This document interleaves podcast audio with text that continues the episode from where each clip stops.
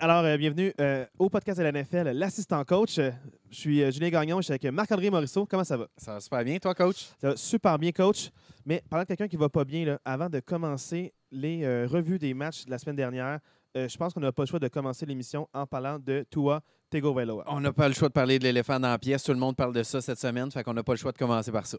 Je te laisse aller, vas-y. Tu sais, Marc-André, je ne savais pas par où commencer. Mm. Au début, je me suis dit, en tant que spectateur, j'étais un peu terrorisé.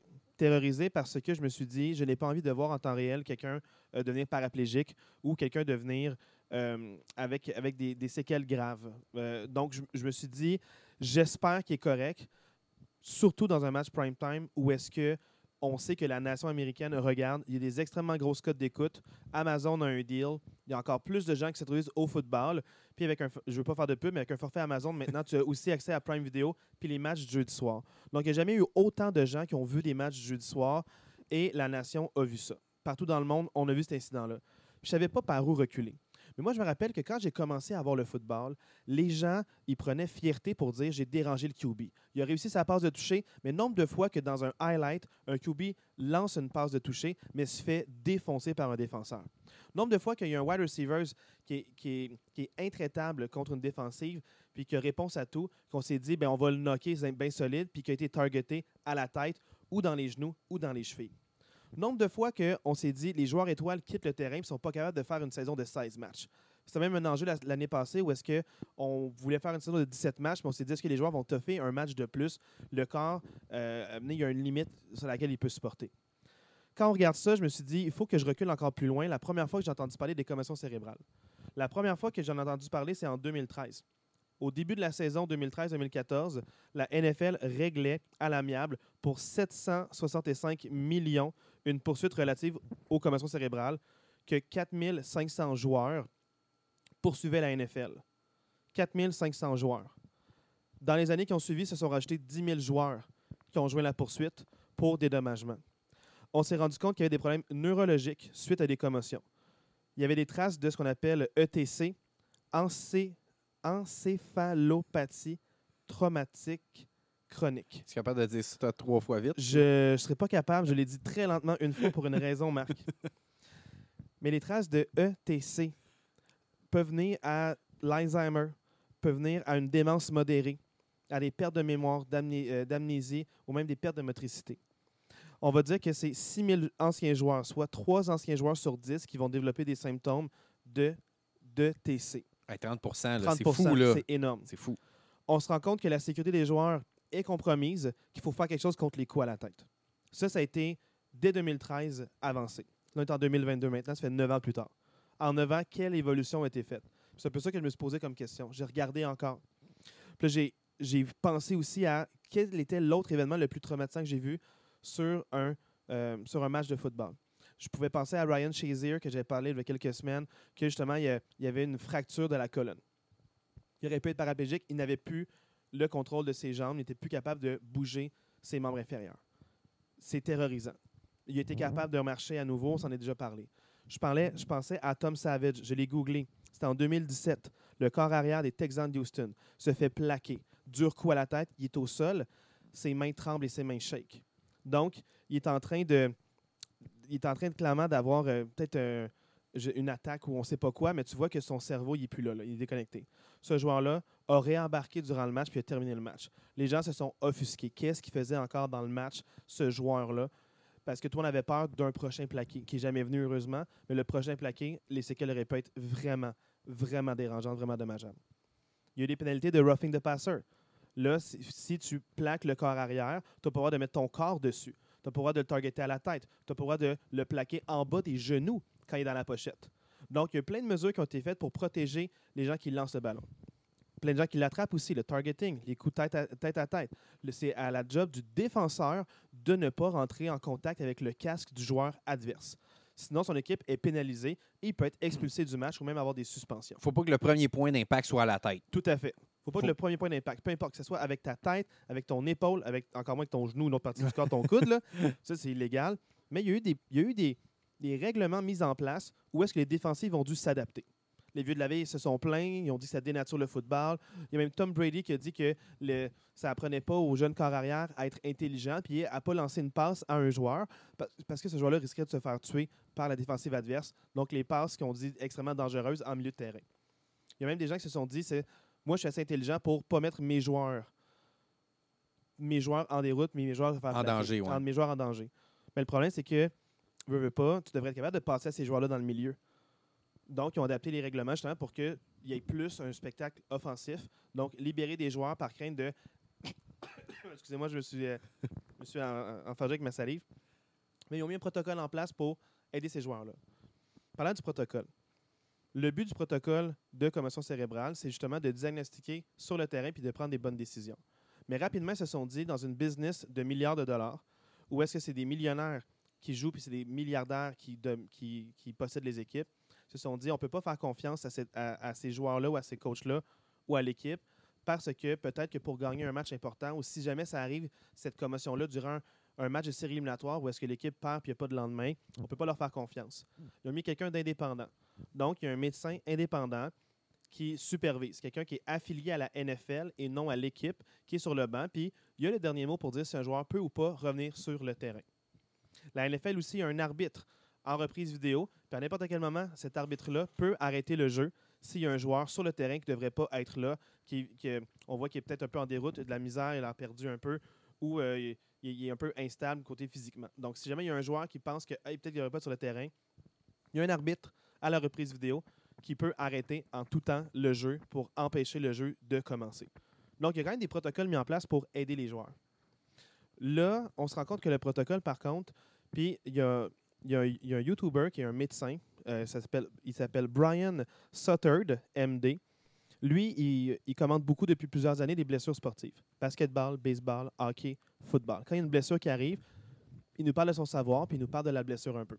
Euh, du temps de guérison, quel, genre de blessure, est-ce qu'il peut revenir ou pas au jeu, euh, pour la carrière. Il parle de beaucoup d'aspects, mais surtout par rapport médical. Qu'est-ce qui se passe avec le corps de l'athlète et sa blessure?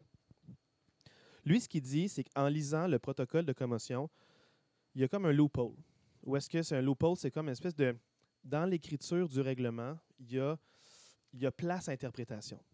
Quand on parle de euh, gross motor instability, où est-ce que le joueur a la misère à marcher, puis tu vois, un peu qui titube, un peu comme Tua durant le match des, euh, durant le match des Bills. Bills. Des Bills. Tua, quand c'est arrivé, c'est qu'il y a comme un petit astérix. Il- on doit prouver que c'est de manière neurologique et non physique. Parce que dans, dans la première facette du règlement, si on regarde juste la fiche de base, c'est clairement indiqué Gross Motor Instability. Quand tu lis le règlement plus appliqué du protocole, comme lui l'a fait, moi je ne suis pas médecin, il a, il a compris les mots, il s'est rendu compte que il fallait enlever hors de tout doute que ce n'était pas relié à une cause physiologique. Donc, si jamais il y avait mal au dos ou il y avait mal à une cheville, puis ça expliquerait ça, ah, c'est sûrement à cause de ça, donc ça exclut la commotion.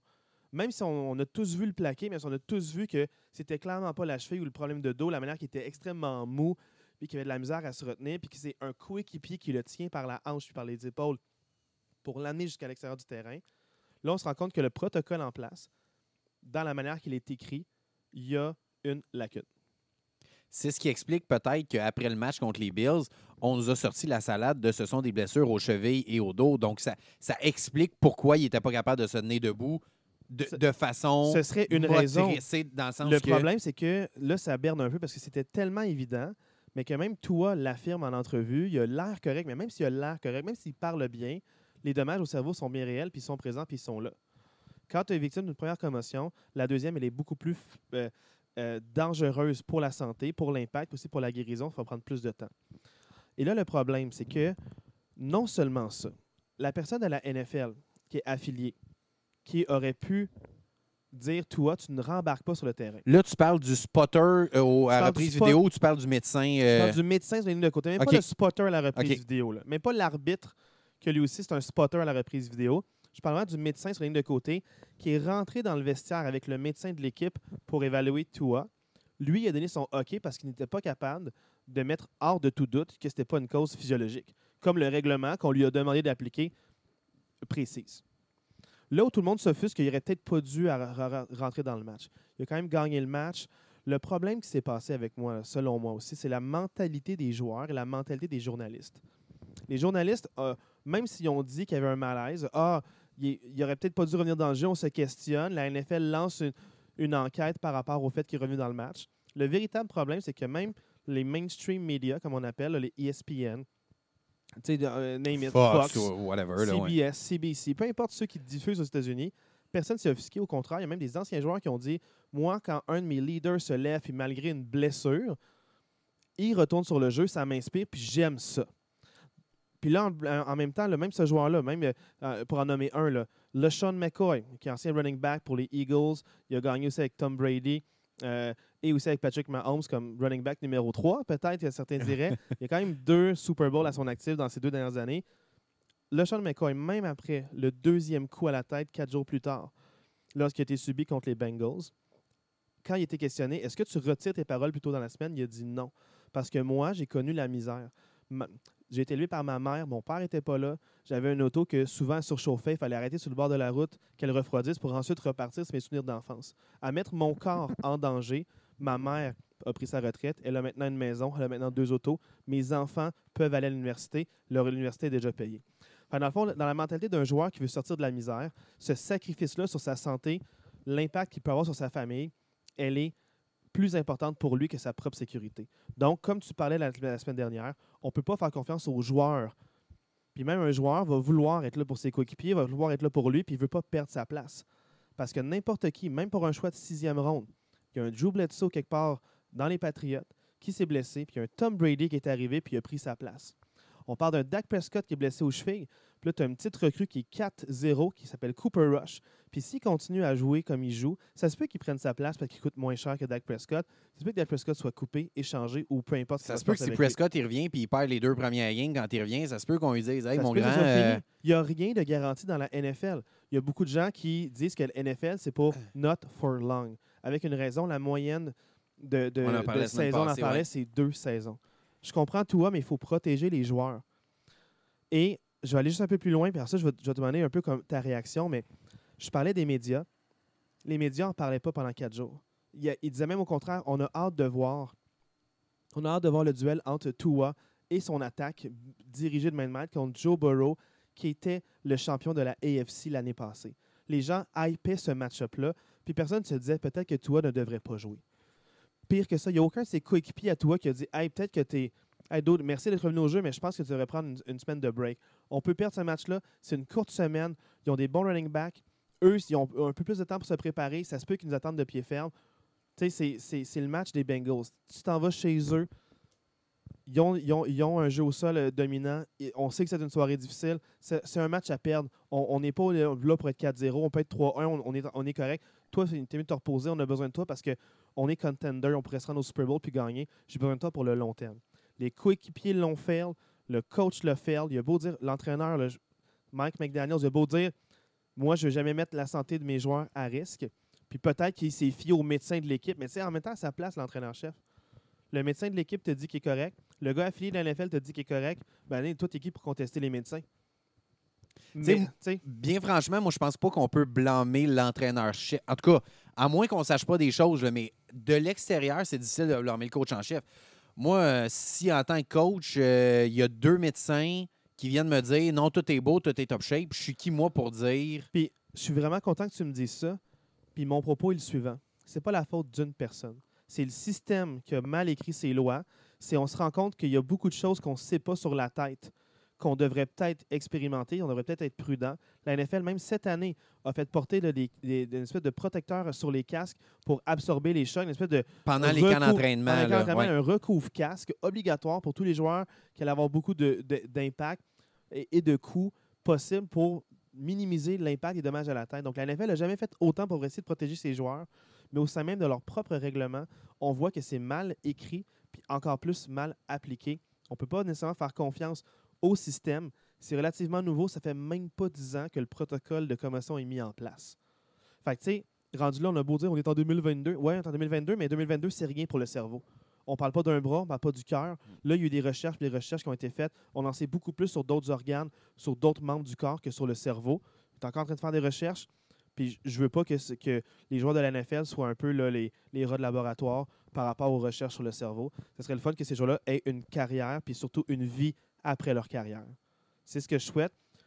Puis je, vais terminer mon propos par rapport à toi pour dire qu'en tant que fan, je veux pas voir ce genre de blessure-là. En tant que partisan, je veux pas qu'un de mes joueurs se blesse pour, dans le fond, faire que la saison est vouée à rien. Puis en tant que coéquipier de ces joueurs-là, puis d'organisation, on devrait dire devrait se protéger parce qu'on veut, on veut savoir pour plusieurs saisons, puis pas juste savoir pour quelques matchs. C'est pas bon pour la NFL, c'est pas bon pour le joueur, c'est pas bon pour les partisans. Puis c'est peut-être anecdotique ce que je veux dire, mais même dans mon bureau cette semaine, il y a un père de famille, il y a son gars qui s'intéresse au football, parce que c'est un- ce gars-là, c'est mon collègue, c'est un fan de football. Son fils s'intéresse au football. Il dit Ah, papa, j'aimerais peut-être essayer, e- essayer de jouer. Le père qui a joué au hockey, qui sait que les blessures sont risquées, il se dit Ah, mais je vais y réfléchir. Il a vu l'impact à toi, puis il s'est dit Hey, tu sais quoi? Non. Puis en même temps, je le comprends, veux, veux pas, parce que tu veux pas ça pour ton fils, tu veux pas ça pour ton ami, tu veux pas ça pour ton frère, tu veux pas ça pour personne de ta famille. Fait veux, veux pas, la NFL a encore du chemin à faire. Ils vont changer quelques règlements pour la semaine prochaine. C'est peut-être un, un bon début, mais ce que j'aime pas, c'est juste de voir qu'après le deuxième impact contre les Bengals, le médecin affilié qui a évalué selon les règlements de la NFL pendant le match des Bills, Les Bills, ouais. a été renvoyé. A été renvoyé une semaine décalée à cause d'un autre match, d'un autre impact. C'est pas tant de sa faute à lui nécessairement, mais ça prend quelqu'un qui, fait- Porte le chapeau. qui porte là, le ouais, chapeau, puis c'est lui qui porte le chapeau, mais pourquoi c'est pas le- son responsable, la personne qui l'a embauché, la personne qui a écrit le règlement? On va toujours mettre la personne plus beau, la dernière personne, mais ultimement, la dernière personne, c'est pas le médecin. Je t'ai dit, c'est lui le dernier cran d'arrêt, mais le dernier cran d'arrêt, ça reste le coach. Puis il aurait pu dire, hey, je pense que t'es pas correct. Même si les médecins me disent oui, moi, mon feeling, c'est que le match est quand même serré, on peut le gagner sans toi. Euh, prendre un petit peu plus de temps, c'est de côté. Mm. pas, il y a beaucoup de monde qui aurait pu, personne a fait. Puis je trouve ça vraiment dommage. En tant que spectateur, ça m'a vraiment levé le cœur. J'avais hâte à dimanche. Puis trois, ces trois jours-là, il était long. Puis ça en a fait jaser de langue, ça en a fait couler d'encre. Puis les journalistes ont juste parlé de ça pendant trois jours. Puis tant mieux s'ils en parlent de ça. Les choses vont finir par se passer. Puis on va protéger les joueurs adéquatement. Je ne veux pas dire qu'on protège le produit, on protège les humains sur le terrain. Puis outre le divertissement qu'on a avec des joueurs de qualité, ça fait que les humains, au moins, on n'aura pas peur pour leur vie quand on voit un match. Puis on va pouvoir l'écouter dans le plaisir du divertissement, puis pas dans la crainte de Hey, est-ce que je vais voir de quoi qui va me traumatiser? Puis ultimement, en protégeant les humains, on va protéger le produit aussi. Tu sais, ultimement, à, long terme, Tout le monde est va- gagnant à protéger les joueurs. Tout le monde est gagnant à protéger les joueurs. Bref, j'ai parlé beaucoup. J'ai fait mes petites recherches là, historiques là, qui dataient du 29 août 2013. Par rapport, Mais pour vrai, je veux te remercier parce que j'ai écouté beaucoup de choses euh, cette semaine par rapport à toi, puis j'ai j'ai pas entendu beaucoup d'analyses aussi complètes que ce que tu viens de faire. Fait que on donne ça à nos euh, trois auditeurs qui vont nous écouter cette semaine. C'est probablement l'ana- l'analyse la plus complète que vous aurez entendue là-dessus. Euh, je vais pas prendre trop de temps parce que tu as quand même bien pris ça, mais je veux quand même dire deux, trois petites choses. Oui, vas-y. Premièrement, par rapport au loophole dans l'espèce de, de- de- de- de règlement, moi, je pense que ce qui arrive là-dedans, c'est que les joueurs ils ont compris quoi dire. Moyennement, qui sont shakés un peu, ils disent non, non, coach, euh, il coach ou docteur, peu importe dans ce meeting-là, il y a des docteurs, il y a des coachs. Non, non, hey, j'ai j'ai mal au cou, j'ai mal, euh, j'ai mal dans le dos. Puis là, soudainement, au vu que tu as un mal ailleurs, ben, soudainement, tu es, clearé. Fait que les joueurs, je pense que rapidement, ça prend pas la tête à Papineau pour comprendre quoi dire. Tu dis, puis probablement même que ça se jase en joueur. Si t'arrive quelque chose, dis que t'as mal là, puis ça va passer, les médecins ils vont te laisser continuer. Fait que je pense que le loophole, il est vraiment là. Oui. Euh, question pour toi. Tu parlais tantôt que la- la- la- la- les, euh, les carrières étaient pas longues, puis que c'était difficile, puis que les joueurs veulent revenir. Est-ce que tu penses que d'amener des contrats garantis dans la NFL pourrait changer un peu la donne? Moi, je pense que ça ne se règle pas seulement avec des contrats garantis, mais d'avoir une plus grande part de garantie. Mais même garantie, ça dépend. Il y a beaucoup de, il y a beaucoup de joueurs, donc beaucoup d'individus de toutes sortes. Puis, mais la NFL, malheureusement, il y a beaucoup, le pourcentage de joueurs qui finissent avec un casier judiciaire ou même en prison. As-tu envie de continuer ton joueur qui est rendu en prison? Tu as envie de continuer à le payer? Fait que, tu sais, je veux aller dans l'extrême, mais l'année passée, les Raiders, il y a eu, je pense, trois de leurs joueurs qui sont finis en prison. Est-ce que tu veux continuer à payer ces joueurs-là avec, avec de l'argent garanti alors qu'ils ont littéralement fait un crime? Euh, donc, tu sais, c'est plus ça que je me demande. Il y en a un qui a fait un. Il y a même un qui a- accident de voiture qui a mené à la mort d'une personne et d'un chien. Quelqu'un d'autre qui a menacé avec des armes sur les réseaux sociaux d'autres personnes. Euh, à ça devient un peu. Tu sais, on va aller jusque-là. Est-ce que tu. Tu sais, ton but, c'est de protéger les joueurs? Qui prennent moins de risques, mais tu protèges aussi les joueurs qui menacent des gens sur les réseaux Je sociaux? comprends. OK. Ben, tu sais, c'est- la situation est plus. la situation est un peu plus complexe que ça. Oui. Donc, peut-être que c'est une porte d'entrée. Si un joueur se blesse, il ne peut pas être coupé et son contrat continue ou Ouais. être payé ou quoi que ce soit. Parce des- malheureusement des joueurs qui sont remplaçables que quand ils se blessent, ils sont plus payés parce qu'ils Mhm. jouent plus de match. Mhm. Donc, leur contrat fait que si tu es blessé puis tu joues plus, ciao bye, C'est tu pas payé. Exact. Puis c'est- il est là le problème. C'est pas les joueurs qui, tu sais, de quoi d'illégal. Il faudrait dire que si ça résulte à une blessure, ton contrat continue, mais peut-être qu'il pèse plus sa masse salariale. Euh, je sais pas Ah, ben, un peu mais- comme euh, la, au hockey un peu ou. comme au euh, hockey, ou un tu peu sais- comme, euh, mais tu sais, ça dépend des organisations. Comme je parlais du cas de Ryan Shazier. Mais tu sais, malgré sa blessure, même si tout le monde savait qu'elle allait jamais revenir au jeu, les Steelers l'ont gardé puis l'ont placé sur la, sur la Injury Reserve List Ouais. pendant trois ans pour payer, pour qu'il soit encore membre de l'équipe, pour Mhm. payer ses frais médicaux. Il y a des équipes qui prennent vraiment soin de leurs joueurs, puis il y en a d'autres un petit peu moins. Fait que tu sais, malheureusement, on veut pas laisser ça à l'équipe. On aimerait que ça soit uniformisé puis que toutes les organisations prennent soin de Mhm. leurs joueurs comme il faut. Mais malheureusement, c'est pas le cas encore. Euh, rapidement, deux dernières petites choses. Euh, bon, pour ceux qui ont écouté le pilote, vous saurez que j'ai euh, coaché et joué au baseball longtemps. Puis, euh, ce que je veux vous dire, c'est que je veux parler un peu de moi parce que, tu sais, tantôt, tu parlais d'histoire là, par rapport à tout ce qui se passe. que Tu sais, c'était en 2013, c'est il n'y a pas si longtemps que ça. Mais je remonte à il y a 15 ans. Moi, quand je jouais au baseball, à un moment donné, euh, ceux qui m'écoutent savent euh, pourquoi euh, riez pas trop de moi. J'ai man- Ton- bunt. euh, oui, merci. tête, Oui, hein. c'est ça. J'ai mangé une balle en pleine tête. Euh, Puis, tu sais, loin de moi de blâmer mes coachs, là, c'est vraiment pas ça le but. Puis, loin de moi de blâmer tout le monde, mais pour vrai, j'ai mangé une balle à la tête, j'étais shaké, puis les coachs, j'étais, tu vois combien de doigts, là. Tu sais, au- aucune. Tu sais, il n'y a pas 300 ans, c'est il y a 15 ans, c'est il y a combien de doigts? Hey, lève-toi, ris un peu, pas trop de trouble. T'es-tu bon pour continuer? J'essaie de m'en aller au premier but, je suis shaké. Moi, je dis, je suis shaké un peu, je quitte moi-même. Sors, là, tous les parents des estrades, ça rit de ma gueule. C'est pas, oh, pauvre toi, c'est ça rit de ma gueule. Vois, t'as fait ça, vois, t'as mangé une balle en pleine tête. Je m'en vais à l'hôpital. Le lendemain, on joue, puis c'est un tournoi. Le lendemain, on joue, on est en demi-finale. J'ai mal à la tête. Qu'est-ce que tu penses que je fais? Je prends deux Tylenol, deux Advil, puis let's go, j'embarque sur le terrain. Puis à ce moment-là, je passe pour un héros. Hey, vois, t'as fait ça, t'es donc ben hot d'être là, nanan. Puis à ce moment-là, j'étais comme fier de moi de hey, j'étais un tough, tu sais. Puis 15 ans plus tard, ce tournoi-là, là, 15 ans plus tard, on s'en torche. Là. Dans, le sens que pour vrai, que tu gagnes, que tu perds ce match ça change absolument rien. Mais pour ta santé, Honnêtement, j'ai aucune séquelle. Non, mais si tu mangé une autre balle ouais, c'est ça. ou un coup, Ouais, ouais, peu une importe. mauvaise c'est- glissade, quelqu'un qui te tag, qui Ouais. te cogne la tête. Absolument. Tu sais, il y a plein de choses au baseball qui peuvent arriver. Un mauvais relais, un mauvais tag, euh, Exact. une mauvaise glissade. Il y a plein de choses qui peuvent arriver. Puis quand tu es shaké, tu ne prends pas les bonnes décisions, mais des fois, des jeux anodins deviennent dangereux. C'est ça. Puis, tu sais, avec le recul aujourd'hui, je me dis, je peux pas croire que je pensais de même. Fait que, tu sais, quand c'est ta job puis que tu as des millions au bout de la ligne, je peux te dire à quel point je comprends pourquoi tu, tu fais ce choix-là.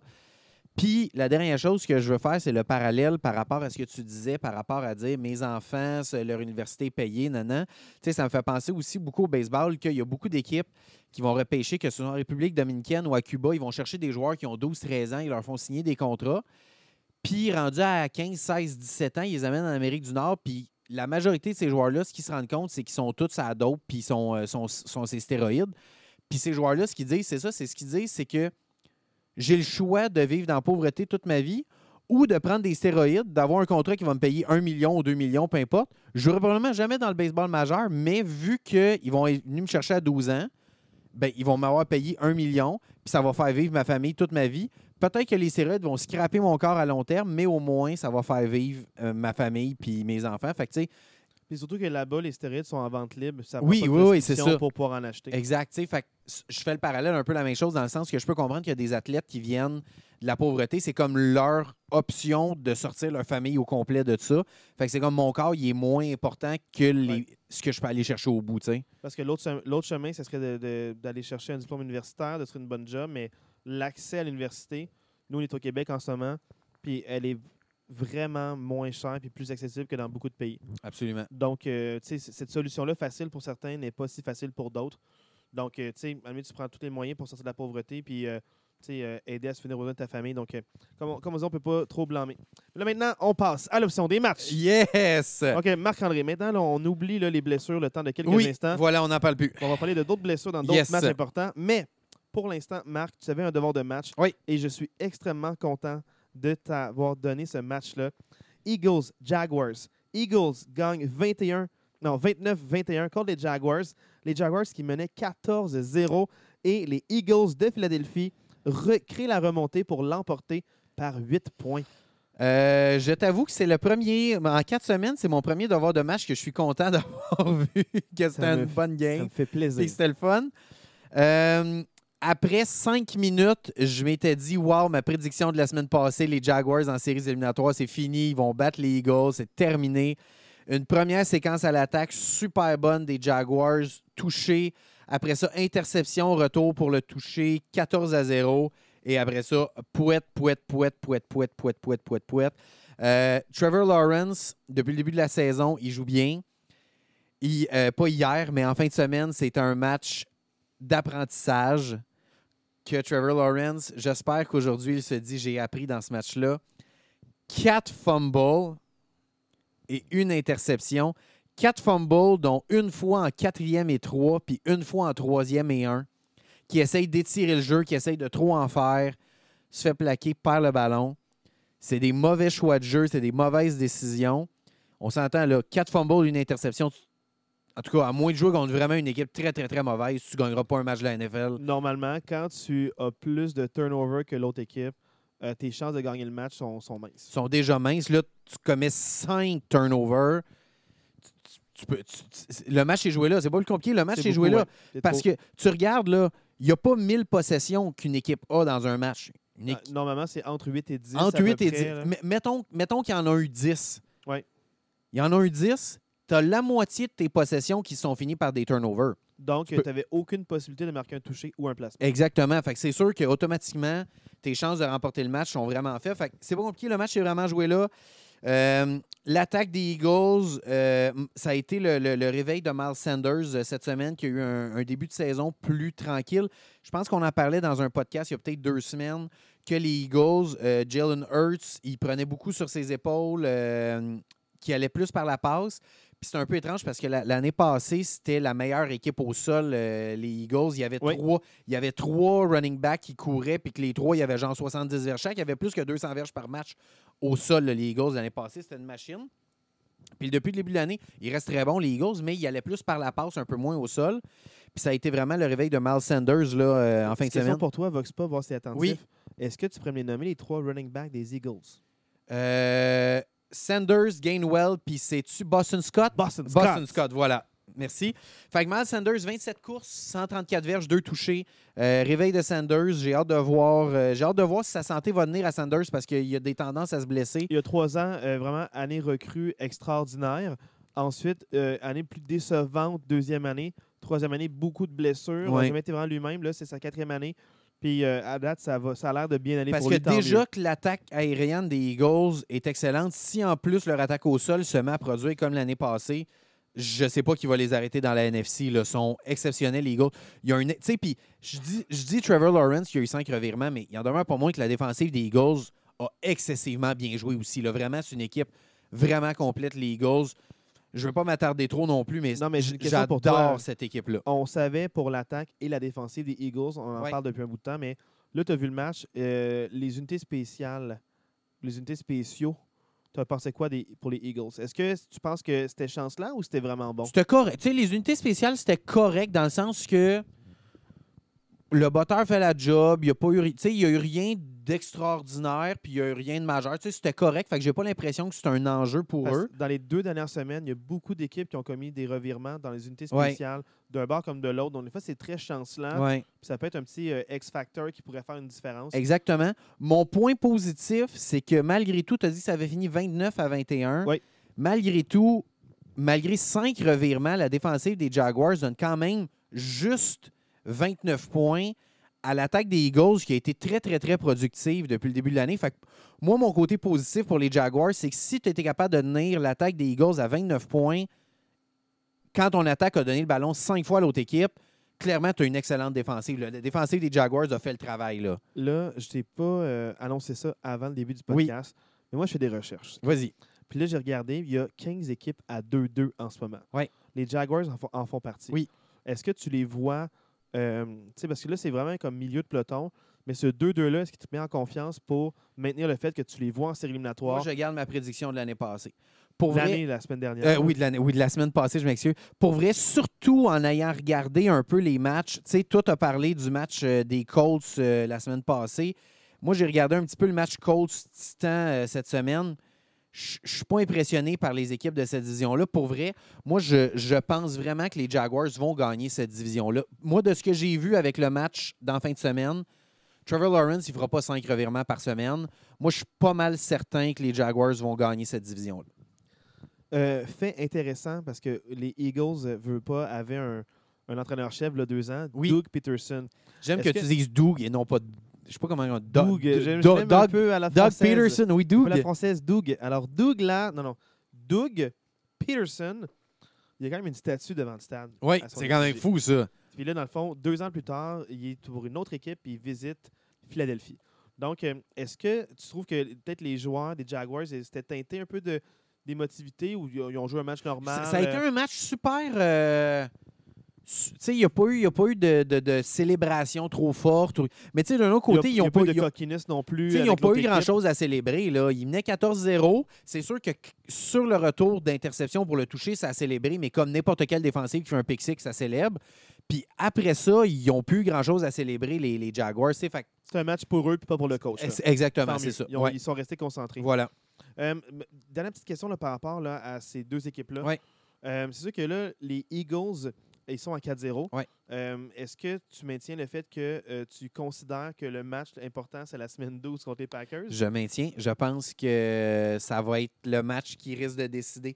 Je- parce que je, je le sais, là, j'ai pas été impressionné nécessairement par les Packers en fin de semaine, mais euh, je pense quand même que dans la NFC, vous savez ce que j'ai dit la semaine passée par rapport au fait que je trouve que les équipes de la NFC sont pas bonnes.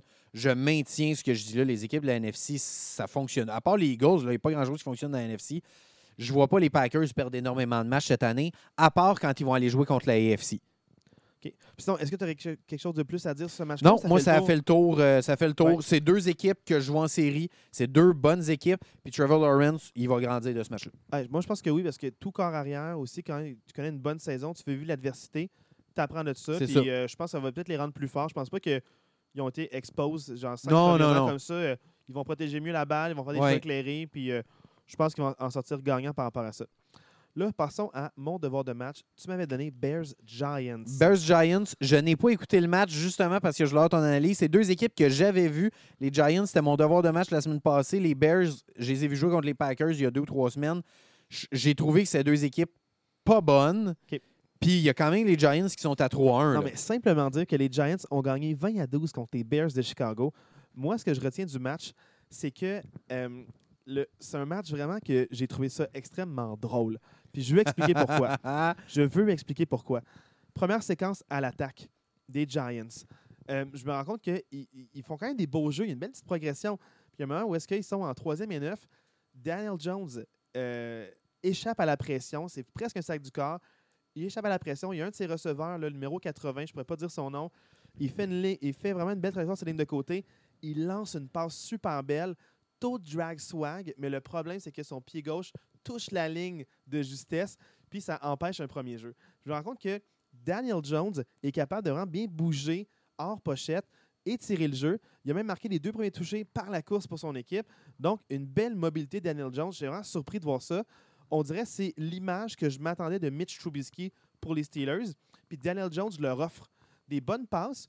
Puis ce que je me rends compte des Giants, c'est que c'est pas une équipe qui a beaucoup de fait de flamèche, mais depuis plusieurs années, ils ont une excellente défensive.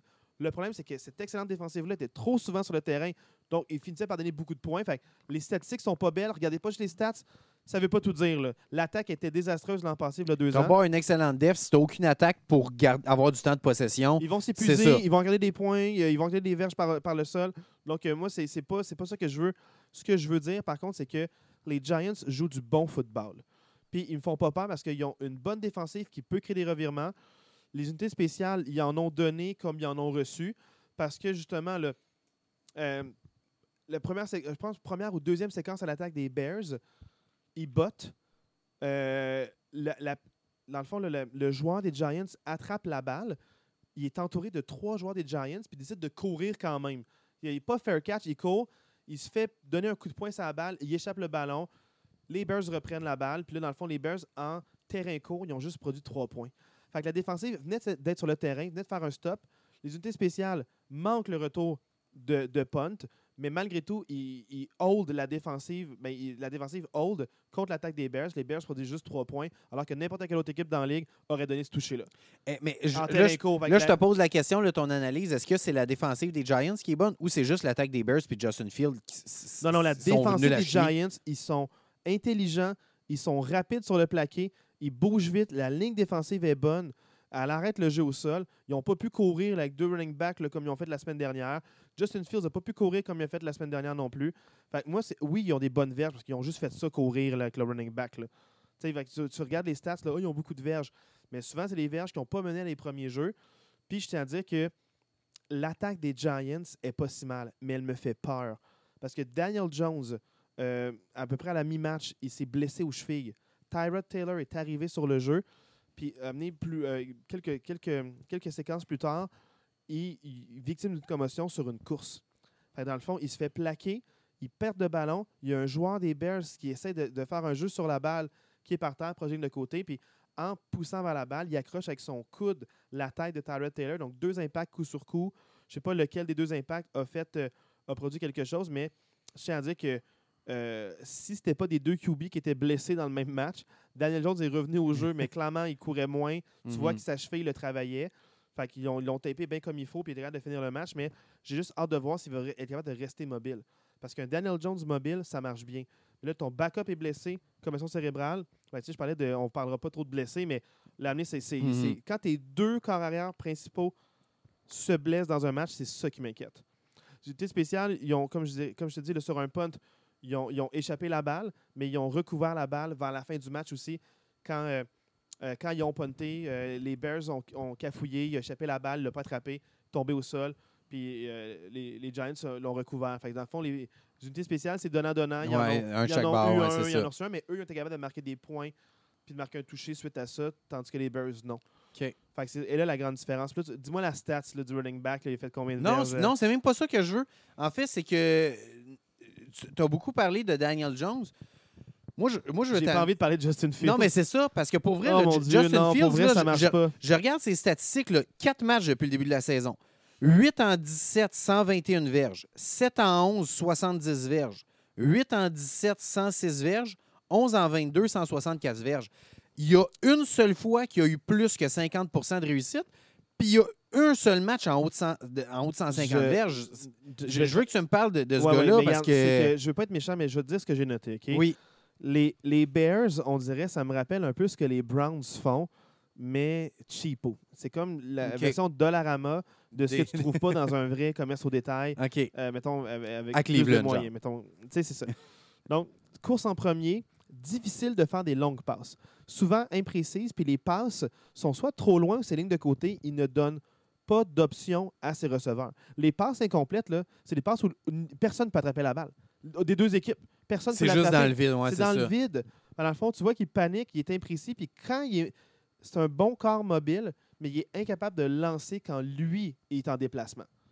Un- Justin Fields, quand il court, c'est explosif, mais s'il se déplace puis il lance, complètement imprécis, puis souvent il va plus se débarrasser puis il se dit Ah ben au pire, personne n'a de jeu, fait que je suis pas intercepté.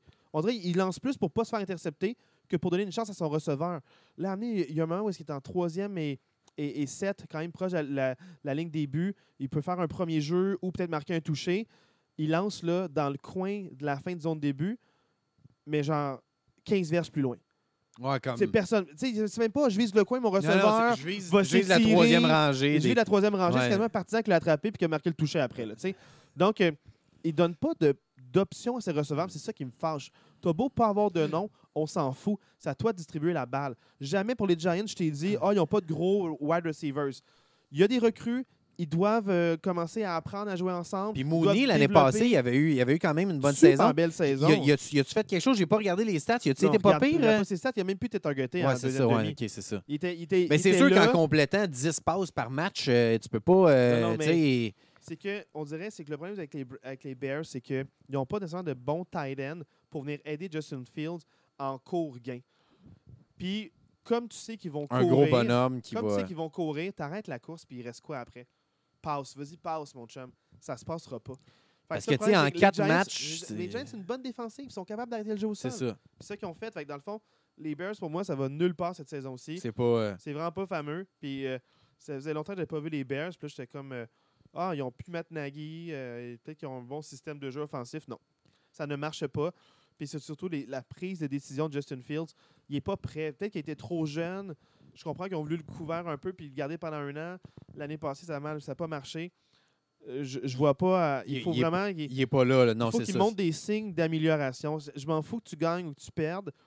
Il faut que je vois des signes d'amélioration parce que sinon, dès l'an prochain, ils vont drafter quelqu'un Ouais. d'autre et ils vont le remplacer.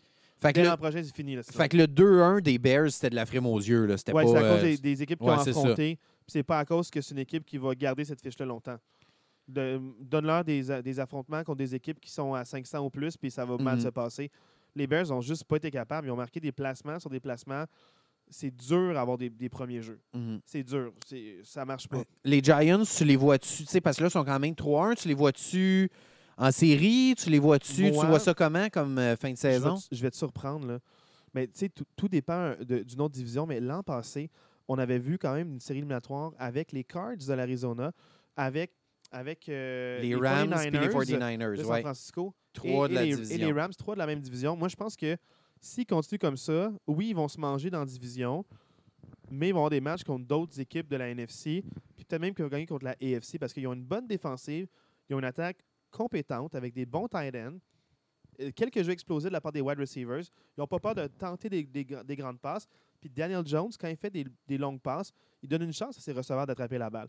Il ne il, cap- il capte pas tout le temps, mais des fois, c'est à cause de la couverture défensive ou c'est à cause de peut-être la passe qui manquait un peu de précision, de synchronisme avec, le- avec le wide receivers. Mais je sens que les Giants sont capables d'avoir une attaque potente, qui est capable de faire avancer les chaîneurs, mais surtout faire reposer la défensive. Ils ont une bonne défensive. Fait que si tu passes du temps sur le terrain, ils ont eu plusieurs bonnes séquences avec plusieurs minutes sur le jeu. Puis j'aime ça parce que la défensive, elle reste fraîche, puis elle peut arriver avec des gros jeux, puis c'est Mhm. ça qu'ils ont fait. Cool. Fait que tant mieux pour eux. Moi, les Giants, là, je trouve qu'ils ont fait un super beau match. Il était divertissant. Puis je veux parler un peu des Giants, autre que juste Daniel Jones. Shaquan Barkley, explosif du Oui, wow. on n'en a même pas parlé en plus. transforme, transforme des jeux morts en premier jeu. Il y a une fois, il a failli se faire plaquer pour des pertes, plaquer pour 7 verges de pertes. Il part en déroute, il passe la ligne de côté. Puis qui est un key block pour le gagner le premier jeu? Daniel Jones. Daniel Jones, quand il court, il slide pas tête en arrière, là, comme Justin Fields a fait plusieurs fois dans le match. Daniel Jones crée le contact puis tombe par en avant. Il va Puis il chercher même- la, la verge Oui, ou il va deux la verge de plus. Il met son corps en danger, puis d'où le fait qu'il s'est peut-être blessé une cheville. Ouais. Mais il a bloqué pour, pour Barkley quand il faisait sa course, justement, puis ça a fait un, un- un premier jeu, un gain super explosif.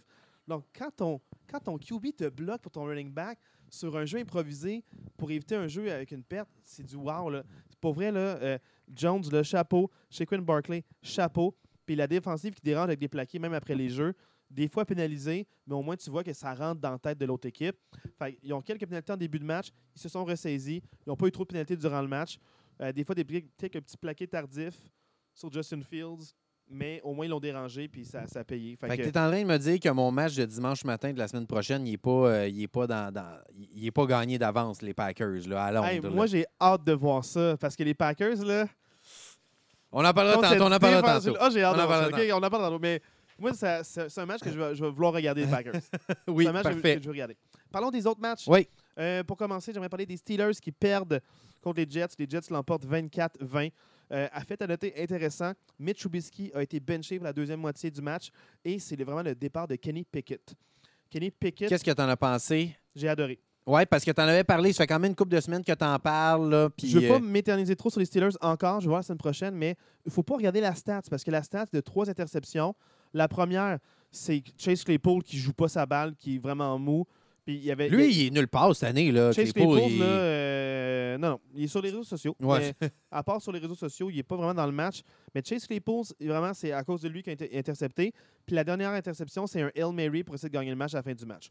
Fait que ça compte pas vraiment. Il a marqué, il a fait des bonnes séquences. Il était capable d'avoir deux euh, jeux au sol aussi à la fin. Donc, euh, je trouve que c'était plus explosif.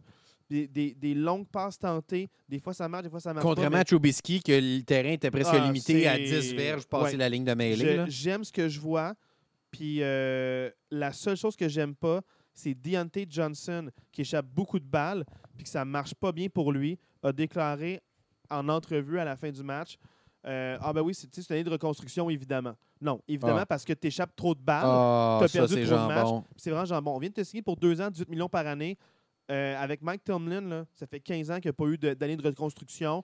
Puis il y a eu beaucoup de monde qui là. changé. Joue, pogne les Là, ballons. amené, joue. Là. À 1-3, tu es défaitiste, tu affrontes les Bills. Ensuite, tu vas affronter aussi, euh, pour les quatre prochains matchs des Steelers, tu vas pleurer. Là. Regarde même pas ça. Non, regarde pas ça, je veux même pas parler tout de suite. C'est toi, t'es veux pas. Ah, non, Pittsburgh, je ne les ai pas notés parce que c'est pas un match que je voulais voir. Ils jouent contre Buffalo la semaine prochaine. Contre Buffalo, mais je veux pas te le dire. C'est vraiment, ça, c'est- c'est- ça fait peur. Ça fait- J'ai peur. Les quatre prochains matchs, là, ils pourraient sortir 1-7, puis je serais comme pas surpris. Mais ceci étant dit, euh, les Bengals l'emportent 27-15 contre les Dolphins. Je veux pas parler trop du match. C'est un match que les Bengals. Ça vaut la peine. Buffalo, Tampa Bay, Miami puis les Eagles. C'est c'est anodin, c'est pas important, Marc. On passe à autre chose. J'ai dit les Bengals l'emportent 27-15 contre les Dolphins. Euh, comme je parlais plus tôt, c'était le match des Bengals à gagner avec le jeu au sol, la semaine courte pour les Dolphins. Surtout avec la blessure à Tua qui était chancelant. Il fallait que les Bengals, pour leur saison, il fallait que ce soit 2-2 et non 1-3. Exact. Je veux quand même dire euh, chapeau à la ligne offensive de Cincinnati qui a accordé juste un sac. Ça, avait été l'enjeu du début de saison là, et de l'année passée. Beaucoup de sacs. Ils ont fait beaucoup de changements. Ils ont changé Exact. Ils ont- exact. Fait que, chapeau qu'ils ont juste donné un sac contre une défensive de Miami, que c'est quand même une bonne défensive. Ils sont capables de mettre de la pression. Ils ont juste donné un sac. Je veux quand même mentionner que oui, Miami a perdu. On peut dire que c'est à cause de Tua. Mais avant que Tua se blesse, les Dolphins ils ont quand même été stoppés deux fois à l'intérieur de la ligne de 10 avant que Tua se blesse. Fait que le match, c'est quand même joué là parce que tu vas chercher deux touchés au lieu de deux field goals à l'intérieur de la ligne de 10. C'est 8 points de plus. On- n'a pas le même match. Puis c'est sûr que la question pour la suite, est-ce que Bridgewater va être capable de faire le travail avec cette équipe-là? Est-ce qu'on est pour un échange? Est-ce qu'on le C'est- garde lui? Exactement. Euh, Je- je- je- c'est ça. C'est la grosse il y a question. des corps euh, partant ailleurs qui pourraient, pourraient peut-être aller chercher un Mitch Cooper Trubisky. Rush? Mitch Trubisky, Cooper. Rush Mason Rudolph, peut-être. S'il vous plaît. contre Tyreek Hill. S'il vous plaît. C'est un, un bien honnête. Bien honnête. Bon. Euh, prochain match, Vikings l'emporte 28-25 contre les Saints. Euh, je t'en avais parlé, je ne veux pas m'éterniser là-dessus. Ne vous laissez pas impressionner par le spectacle que vous avez eu dans ce match-là du dimanche matin. C'est un match excessivement divertissant, mais c'est un match entre deux équipes qui ne sont pas très bonnes. Très franchement, là, c'est un festival d'erreurs, un festival de pénalités. Euh, c'était pas. euh, honnêtement, ces deux équipes. Je le sais là, que Minnesota est 3-1, puis qu'ils sont dans la course, puis qu'en ce moment, ils sont premiers de la division. Mais laissez-vous pas impressionner, là, ces deux équipes-là, moi, c'est pas deux bonnes équipes de football. là. La première séquence à l'attaque des Vikings, euh, trois pénalités contre les Saints qui donnent un premier jeu aux Vikings. Euh, une pénalité euh, des Vikings qui est euh, à la ligne de but, qui recule de diverge.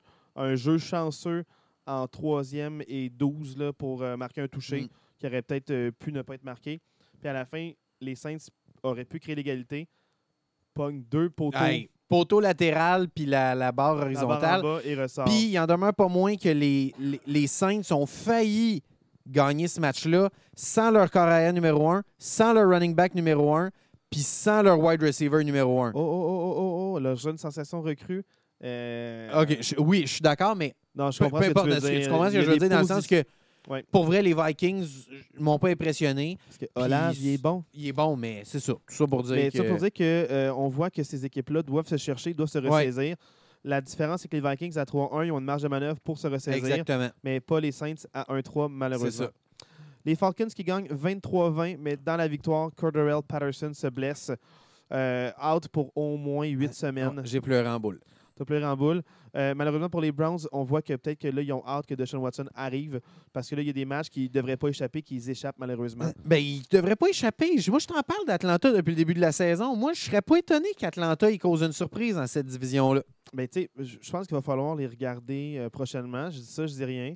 Mais peut-être qu'il va falloir les regarder. Hey, j'ai même pas réfléchi à ton devoir de match Moi, la j'ai semaine réfléchi. prochaine. J'ai même euh, pas réfléchi à euh, ça. Non, moi, je te donne les Falcons. Je te Parfait, je suis content de regarder les Parce Falcons. que, parce que je veux que tu vois un match sans Corderell. OK. Contre c'est- Tampa Bay en plus, ça va être une bonne game. Ouais. Et là, ça. dans le fond, on continue. Les Bills l'emportent contre les Ravens 23-20.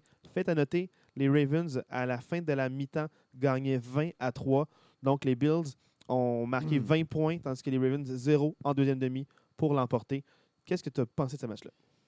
Euh, c'est deux, deux bonnes équipes. Très honnêtement, là, c'est deux bonnes équipes. Lamar, en ce moment, joue comme, comme son année MVP, sinon meilleur que son année MVP. Lamar, il est exceptionnel. Par contre, euh, l'attaque de Baltimore s'est pas présentée en deuxième demi. Très honnêtement, là, euh, c'est- c'est- c'est- ils n'ont rien, que dalle, que dalle, rien fait en C'est à deuxième cause de demi. ça que la défensive a, a été, a été épuisé sur, à la a été fin, sur là, le terrain toute la deuxième demi. Puis pour vrai, la défensive de Baltimore m'a impressionné dans ce game-là.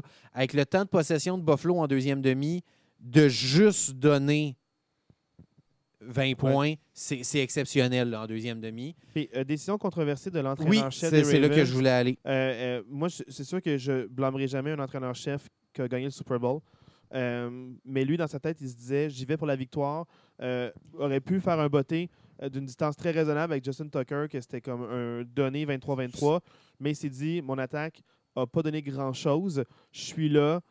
Ma défensive est épuisée. Si je vais avoir en prolongation, je sais En pas fait, si mon attaque fait quelque En chose. fait, puis je te, ma je te corrige, je te corrige, c'était pas 23-23 parce qu'à ce moment-là, c'était 20 à 20. Ah, Fait que c'est vrai, vrai. s'il faisait le field goal, il prenait les devants. Oui, mon erreur. moi, je pense que ça, ça veut juste dire à quel point euh, Arba, le coach de Baltimore, a du respect pour Josh Allen. Parce que moi, d'après moi, pourquoi il est allé en quatrième et quatre, c'est qu'il s'est dit si je redonne le ballon à Josh Allen avec, je pense qu'il restait 3 ou 4 minutes à faire. Oui, oui, il restait euh, du temps. Il s'est dit, avec 3 ou 4 minutes à faire Josh Allen, il va, le- il va, il va le marquer, le toucher. Fait que moi, je pense que c'est juste à quel point il y a un respect pour Josh Allen. Moi, je pense que c'est rien contre, euh, contre la décision de Moi John non plus, mais moi je trouve que des fois c'est des micro-décisions qui font des, des fois des victoires et des défaites, mais c'est comme tu as dit, c'est deux bonnes équipes. C'est ça. Moi je maintiens encore que les Ravens vont gagner leur vont gagner division. leur division. Statistique intéressante, les Bills cette saison sont 44 à 0 au troisième quart. Ils ont marqué 44 points, ils n'en ont pas accordé un seul au troisième quart. Moi, ce que ça me dit, c'est que les ajustements à la mi-temps, ce coach en chef-là, il est exceptionnel. Une stat, Moi, c'est ce que ça me dit. une stat qui veut dire quelque chose. Oui, exactement. Les Cowboys l'emportent 25-10 contre les Commanders. Commanders en déroute. Euh, ils, ont marqué, euh, ils ont marqué quelques points à la fin, mais ça se passait pas très bien. Euh, moi, j'ai vu un peu le match. Je vais t'en parler. Toi, je sais que tu l'as pas vu, Non. ce match-là. Mais encore une fois, les Cowboys, excellente défensive qui talonne. Euh, les Commanders, c'est une bonne attaque, mais contre une défensive euh, redoutable de même, tu vois, qui ont eu de la misère. Donc, pour moi, c'est c'est quand même pas désastreux. La seule chose, par contre, ils sont 1-3 dans une division où tout le monde est à 3-1 ou 4-0. Donc, pour les Commanders, même si je C'est- les c'est aime bien, presque déjà mort. Là, c'est c'est vraiment comme plus de la reconstruction puis de la relève. Mais j'aille pas Wentz. Je sais que les partisans, ils, ils mettent beaucoup sur lui, mais c'est pas de sa faute, cette défaite-là. La défensive n'a pas fait grand-chose pour stopper les Cowboys, euh, malheureusement. Mm. Et ils ont vraiment le, le jeu au sol a été dominant là-dessus. Donc, chapeau aux Cowboys. Dans un match exceptionnel au niveau du pointage, les Seahawks l'emportent 48-45 contre les Lions. Mettons là, que je te dis que mon équipe, en quatre matchs, elle a marqué 35, 36, 24 puis 45 points. Au total, 140 points en 4 Tu matchs. penses que c'est quoi ma fiche, toi? Je pense que c'est une équipe qui est première au niveau des points marqués dans la ligue, mais que leur fiche, parce qu'ils ont marqué 140 points, clairement, ils en ont accordé 141, ils sont 1-3. Ah, Détroit, c'est exceptionnel. Je suis dans le bandwagon de Détroit, mais c'est une des. Tu parlais de la défensive des Steelers la semaine 1, à quel point tu n'avais jamais vu une défensive aussi bonne que ça. Je pense que j'ai jamais vu une défensive aussi poche que la défensive de Détroit. C'est- une catastrophe. Là. Seattle qui a fait fuck all depuis le début de la saison, mais fuck all, là, fuck all, fuck all, fuck all. Euh, pas grand-chose. Il- Sauf que Gino Smith réussit 77,8% de ses passes. oui, C'est le meilleur départ à vie d'un corps arrière pour les quatre premiers matchs d'une saison dans l'histoire de la NFL. Gino Smith, il didn't write back. Allez voir les saisons Je- entrevues. Oui, oui, je suis d'accord. Mais en demeure pour moi qu'il a donné 48 points à une attaque de Seattle qui est une attaque en reconstruction avec Russell Wilson qui est parti. c'est ça. Pour moi, c'est la preuve que Détroit, même si leur attaque, on s'entend là, leur attaque a marqué 45 points, il n'y avait pas leur wide receiver numéro 1, puis il n'y avait pas leur running back numéro 1. DeAndre Swift ne jouait pas, puis Amon Ross St. Brown ne jouait pas. Tu mets 45 points sur le tableau quand même, c'est phénoménal. La légende dit que les partants en défense des Lions, c'était des joueurs coupés en attaque des Lions. Tellement il y avait du potentiel, ils ont voulu les garder. Je vais te donner statistique. laissez- laissez-vous pas berner, là, Seattle n'est pas devenu bon d'un coup, là, euh, dans le sens que. Non, c'est vraiment la défensive des Lions, c'est ça, ouais, ouais. je pense que ça se replace, mais des choix crève-cœur vont devoir être faits. Mm. Chose à noter vraiment particulière, c'est que les Lions, c'est la meilleure attaque au niveau des points marqués dans la ligue. La meilleure attaque. Plus de points que les Ravens, plus de points que Miami, plus de points que les Bills, plus de points que les Eagles, plus de points que toutes ces équipes-là, mais ils ont accordé dans l'histoire de la NFL, après quatre matchs, c'est la 17e pire équipe au niveau des points accordés. Tu te rends compte qu'il y a juste 16 équipes dans l'histoire de la NFL qui ont un, un- un pire départ en termes de points accordés Accordé, que fou, les. Lions après quatre matchs. C'est fou. Cette statistique-là est parlante. Il y avait un vrai problème au niveau de la défensive des Lions en ce moment. Puis s'ils peuvent régler ça ou faire des transactions, ça, ça va vraiment. Il faut, qu'il- ben, il faut qu'ils se dépêchent, là, mais 1-3. Parce que déjà, un devient vite, 3, euh, un 3 ça, ça, ça devient vite et- plus, plus réaliste de faire les séries, c'est ça. là. Prochain match, les Chargers qui font encore euh, jouer leur partant, alors que je m'inquiète encore au niveau de est-ce qu'ils peuvent respirer sans aide artificielle. Les Chargers l'emportent 34-24 contre les Texans de Houston. C'est le réveil d'Austin Eckler. J'ai pas grand-chose à dire, honnêtement. Eckler qui, qui avait marqué, je pense, 20 ou 21 touchés l'année passée. contre les Texans qui sont la pire défensive de la ligue contre la course. Exactement. Attendez, faut pas- trois fois ça. faut euh, pas, faut pas euh, partir. Il en demeure pas moins que c'est pas un match qui, qui me rassure trop trop sur les Chargers. Oui, c'est une victoire, tant mieux. On les prend. La semaine passée, on disait it's a business of winning. Ils ont gagné, tant mieux. Mais c'est pas un match qui me rassure par rapport aux Chargers. Ils sont à 2-2, ils évitent le 1-3. C'est ça. Fait que, tu sais, les Chargers, euh, avec Justin Herbert, je pense que euh, je veux être rassuré parce que c'est un match qu'ils devaient gagner. Donc, ils n'ont pas échappé à un match important. Mais j'ai hâte de voir contre une bonne équipe potable. Ouais. Parce que les Texans parlent de, euh, malheureusement, en termes de, de joueurs sur le terrain, une des pires équipes de la ligue. Puis aussi en termes de fiches aussi, veut, veut pas. Donc, euh, c'est c'est quand même un match qui. euh, ils ont quand même donné 24 points aux Texans. Ouais. Ce qui est quand même beaucoup.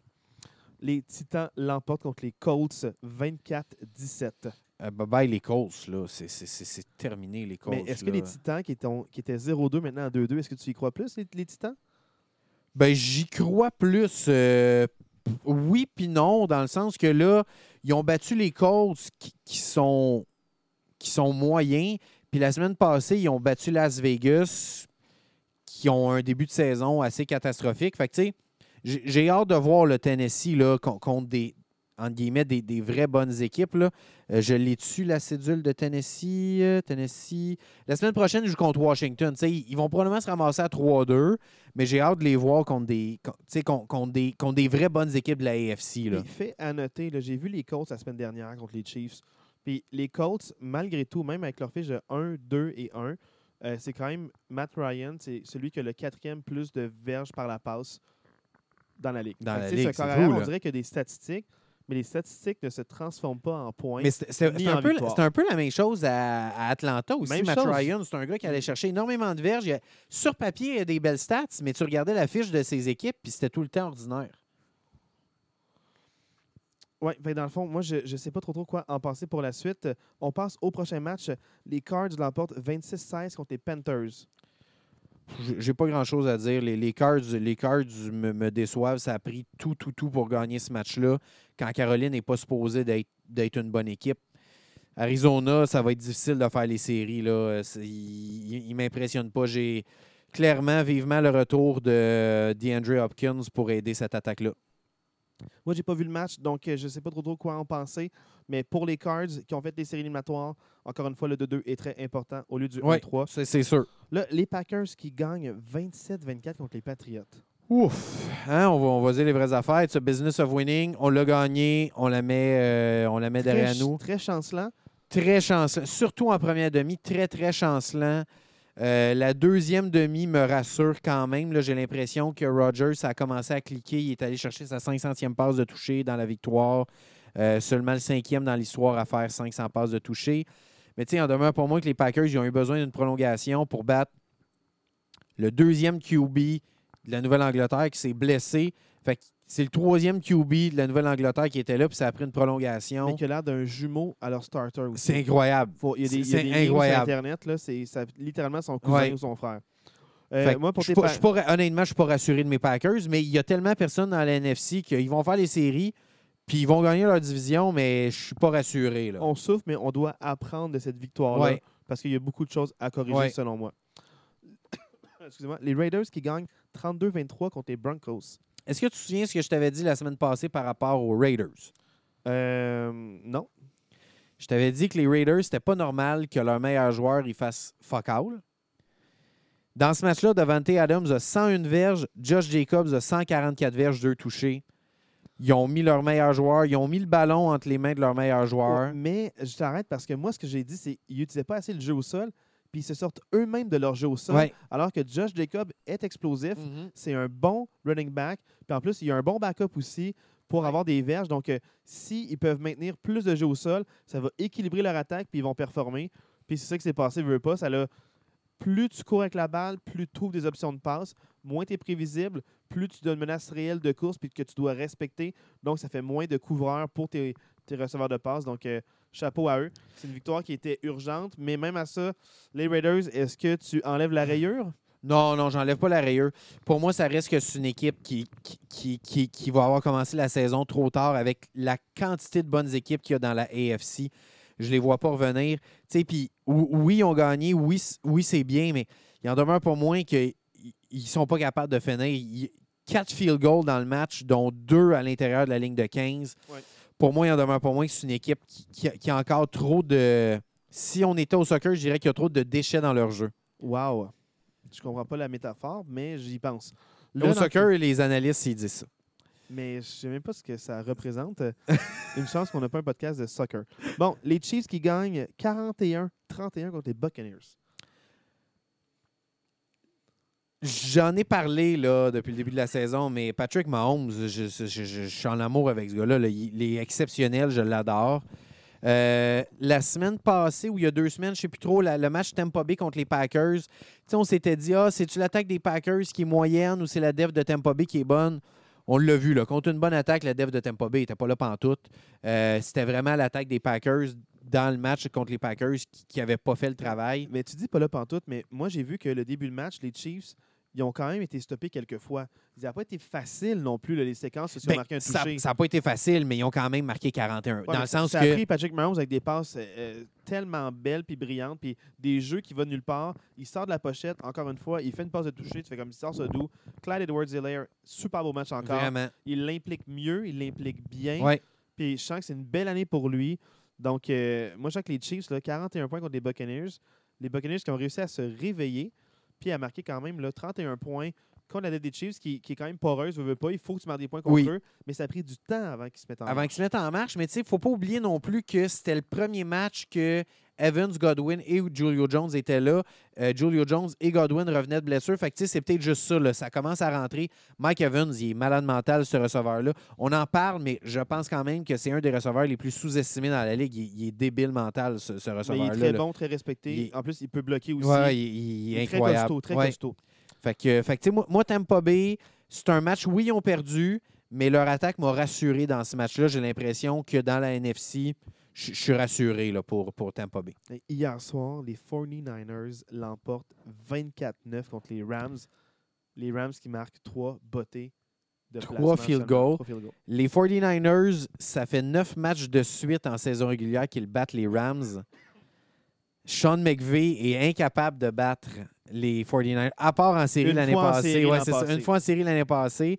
Mais sinon, ça fait neuf matchs de suite que les 49ers gagnent. Euh, Matthew Stafford, euh, l'année passée, on disait à quel point il était bon, puis que sa seule lacune, c'était qu'il avait trop d'interceptions, prenait de mauvaises décisions. Je trouve que c'est vraiment ressorti dans le match d'hier. J'ai regardé le match au complet. Des mauvaises décisions, puis pour vrai, San Francisco a eu au moins deux ou trois interceptions directement dans les mains d'un joueur défensif qui a juste droppé le ballon, mais c'était directement dans les mains de joueurs défensifs. Fait que la stat aurait pu être encore pire pour Matthew Stafford. Il aurait pu avoir au moins deux autres interceptions de plus. Euh, va falloir que. Je ne sais pas, c'est-tu que ça clique pas avec ses receveurs?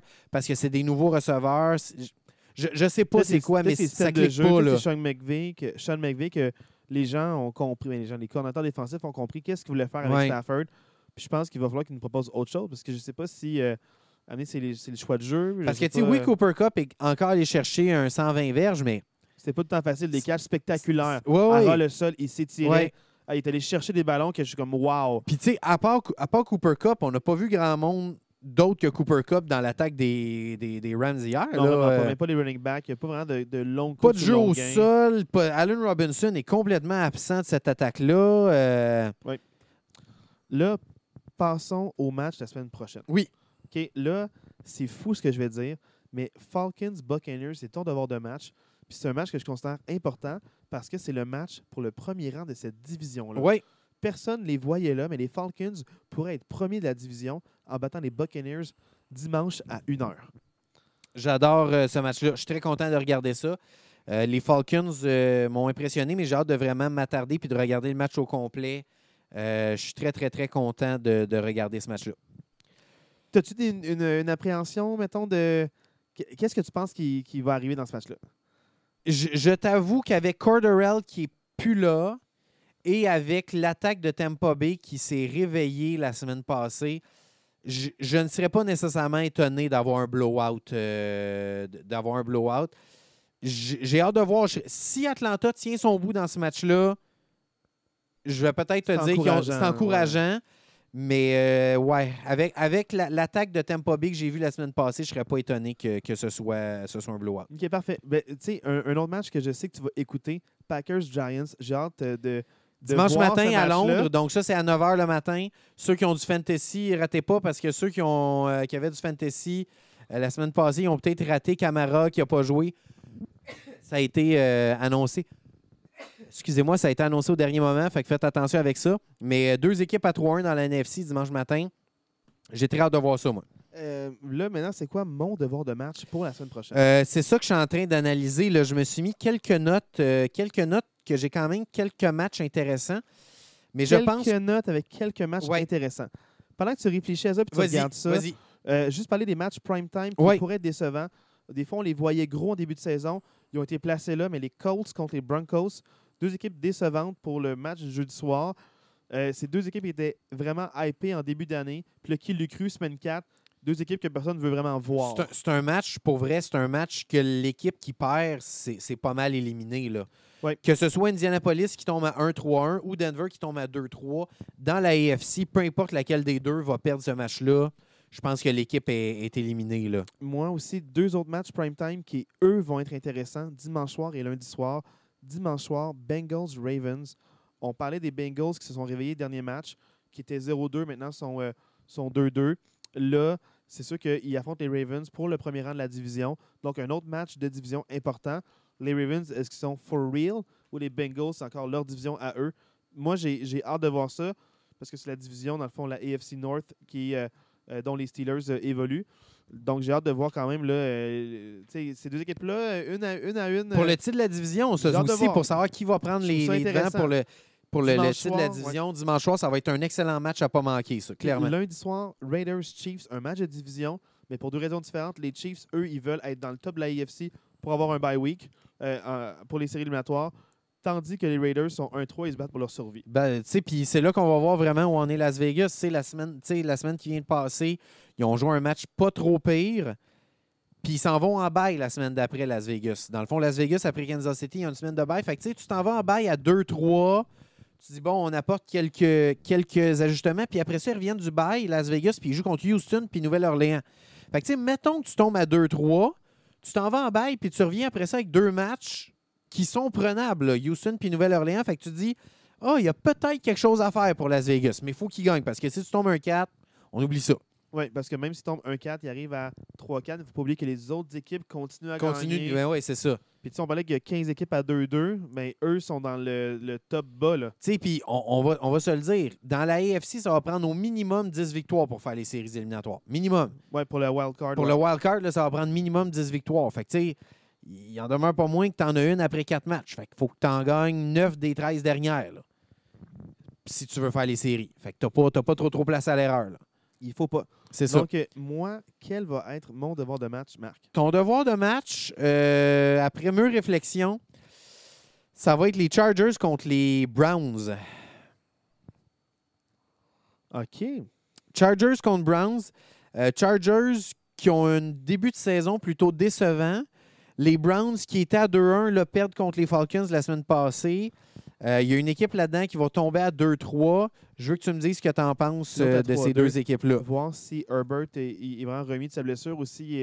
Il, faudrait peut-être qu'il prenne Exact. de je veux aussi là. voir la défensive des Chargers. Y a quand même quelques blessés face au jeu au sol des Browns. Est-ce qu'ils sont capables de, d'arrêter le jeu au sol ou, euh, ou euh, Cleveland va les traverser? L'impression que j'ai, je pense que les Chargers vont battre des Browns par au moins deux, deux, euh, deux scores, deux possessions. Deux possessions. Parce que les, le problème, c'est que les Browns, ils n'ont pas été capables dernièrement de mettre de la pression sur le corps arrière. Ils ont vraiment de la misère à. Surtout avec les corps mobiles. Puis Justin Herbert peut être mobile. Fait que si Justin Herbert est en forme, puis ça va bien, c'est un match qui ne devrait pas être serré. Les Browns ont un bon jeu au sol, donc ils vont pouvoir avoir beaucoup de temps de possession. Ça pourrait aller à leur avantage. Seulement si ils sont capables d'avoir des premiers jeux avec Nick Ouais. Chubb et avec Kareem Hunt. J'ai vraiment hâte de voir ça.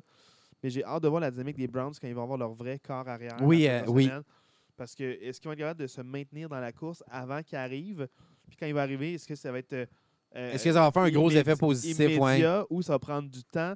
Donc, c'est vraiment euh, une saison très bizarre pour les Browns. On dirait qu'ils ont déjà hâte à l'an prochain, malheureusement. là. Ouais. Puis, tu sais, les, Chargers, s'ils gagnent ce match-là, sont à 3-2. Puis après ça, ils affrontent Denver, Seattle, puis ils ont un bye. Fait que, tu sais, les Chargers, si tu gagnes ce match-là, tu as deux matchs très prenables dans les deux semaines qui s'en viennent. Fait que, tu sais, les Chargers, qu'on disait début de saison, peut-être un peu chancelant, ils pourraient se ramasser à 5 et 2 quand même. Là. Contrairement à Cleveland, que les trois prochaines semaines, tu affrontes les Patriots, Baltimore puis Cincinnati. Si tu perds ce match-là, tu tombes à 2-3, ça se peut que tu te ramasses à 3-5 ou à 2-6. là. Ouais. Dernier match que je recommanderais là, avant là, que moi, je- qui m'intéresse beaucoup, si j'ai une chance, je l'écouterais, c'est Cowboys-Rams. Oui, je l'avais Parce noté que- moi aussi. Cowboys-Rams, les Cowboys sont à 3-1. Euh, j'ai hâte de voir Cooper Rush contre une excellente défensive que celle des Rams. Puis les Rams qui vont faire de quoi ou ils vont se faire terroriser par les Cowboys? Parce que les Cowboys, derrière la défensive, là, à, à- à malmène les corps adverses. Donc, euh, on dirait c'est comme si. C'est rare que je dise ça, mais c'est les Cowboys, je pense qu'ils vont l'emporter contre les Rams. Mm. J'aurais jamais dit ça l'an passé ou a deux ans. Mais cette année, je pense que les Cowboys, ils ont la recette pour battre les Rams, surtout de la manière dont les Rams jouent actuellement. Exact. Puis, tu sais, moi, je l'ai mis comme match à regarder parce que ça reste que ce sont deux, je, je le mets entre guillemets, là, deux bonnes équipes de la NFC. Dans le sens que c'est deux équipes qui risquent fort probablement de faire les séries dans la NFC. Fait que c'est des matchs qu'on veut voir. Des équipes de série, c'est des matchs qu'on veut voir. Manquez pas ça. Moi, le seul autre match que je vous suggérerais peut-être euh, pour les intéresser, c'est peut-être le match entre les Dolphins et les Jets. Ça peut paraître étrange, mais j'ai hâte, j'ai- j'ai hâte de voir Bridgewater dans ce match-là. Et les Jets montrent quand même des belles choses depuis le début de la saison. Fait que je veux voir, est-ce que les Jets vont être capables de, de quand même tenir tête euh, aux, aux Dolphins? Parce que pour vrai, les Jets gagnent ce match-là, ils se ramassent à 3-2, puis Miami se ramasse à 3-2 aussi. Fait j'ai quand même, si vous avez du temps, manquez pas ce match-là. Ça, ça va être parlant parce que les Dolphins, on dirait que c'est un match qu'ils ne doivent pas échapper. Exact. Mais les Jets, ils ont eu, euh, dans le fond, un match contre les Steelers la semaine dernière où est-ce que Wilson revenait au jeu. Donc là, dans le fond, c'est une dynamique différente qu'avec Flacco. Ils ne faisaient pas les mêmes receveurs. Ouais. Le jeu au sol a marché plus avec Wilson aussi. Donc, euh, je pense que les Jets pourraient créer la surprise. Surtout que les Dolphins, dans le fond, là, ils ont, euh, ils ont, ils ont toutes euh, plein de. On dirait, dans le fond, il y a des discussions qui dérangent en entrevue. Là, on parle plus de la commotion de Tua que de la préparation du match la semaine ça. prochaine. Puis quand il y a des distractions, ça peut perturber la Ouais. préparation des équipes. Mais les Dolphins ont une longue semaine. Ils ont joué jeudi. Donc, ça fait qu'ils ont plus de temps pour se préparer. sûr. Donc, ça, c'est quand même non Ça négligeable. avantage. Bridgewater, ça lui donne du temps pour euh, avoir des reps Donc, avec ça, la première équipe. C'est non, non négligeable, puis c'est peut-être même euh, très utile que ça arrive maintenant pour les Dolphins. Donc, toutes sortes d'enjeux. Qu'est-ce qui va être l'enjeu majeur? J'ai hâte de voir. Mais c'est vrai que c'est un match qui est, qui est intéressant. Moi, je ne regarderai pas parce que c'est à une heure. Il y a d'autres matchs que je considère plus Mhm. intéressants. Ouais. Mais je vais le suivre, les résultats, Oui. vraiment là, euh, très attentivement. Manquez pas le match Détroit-Nouvelle-Angleterre qui va finir 54 à 52. Je suis, J'ai plus rien à dire. Mais regarde, ça va être la... on, on termine l'émission là-dessus. Mais c'est que ça, se peut que ça arrive. Ça, ça se peut que ça arrive. Euh, hey, là-dessus, je souhaite une très belle semaine de football. Là, on arrive au, cin- au cinquième match. On va avoir un échantillon quand même euh, assez grand de chaque équipe. Puis je vous l'ai dit la semaine dernière, les commentateurs défensifs, ils prennent les cinq derniers matchs des équipes pour vraiment là, euh, préparer un plan de match. Donc, c'est là que ça commence à se former, à voir qu'est-ce que les équipes nous offrent, comment elles se réajustent. Puis j'ai hâte de voir comment les équipes vont euh, affronter les plans de match adverses. Donc, ça, c'est des années palpitants.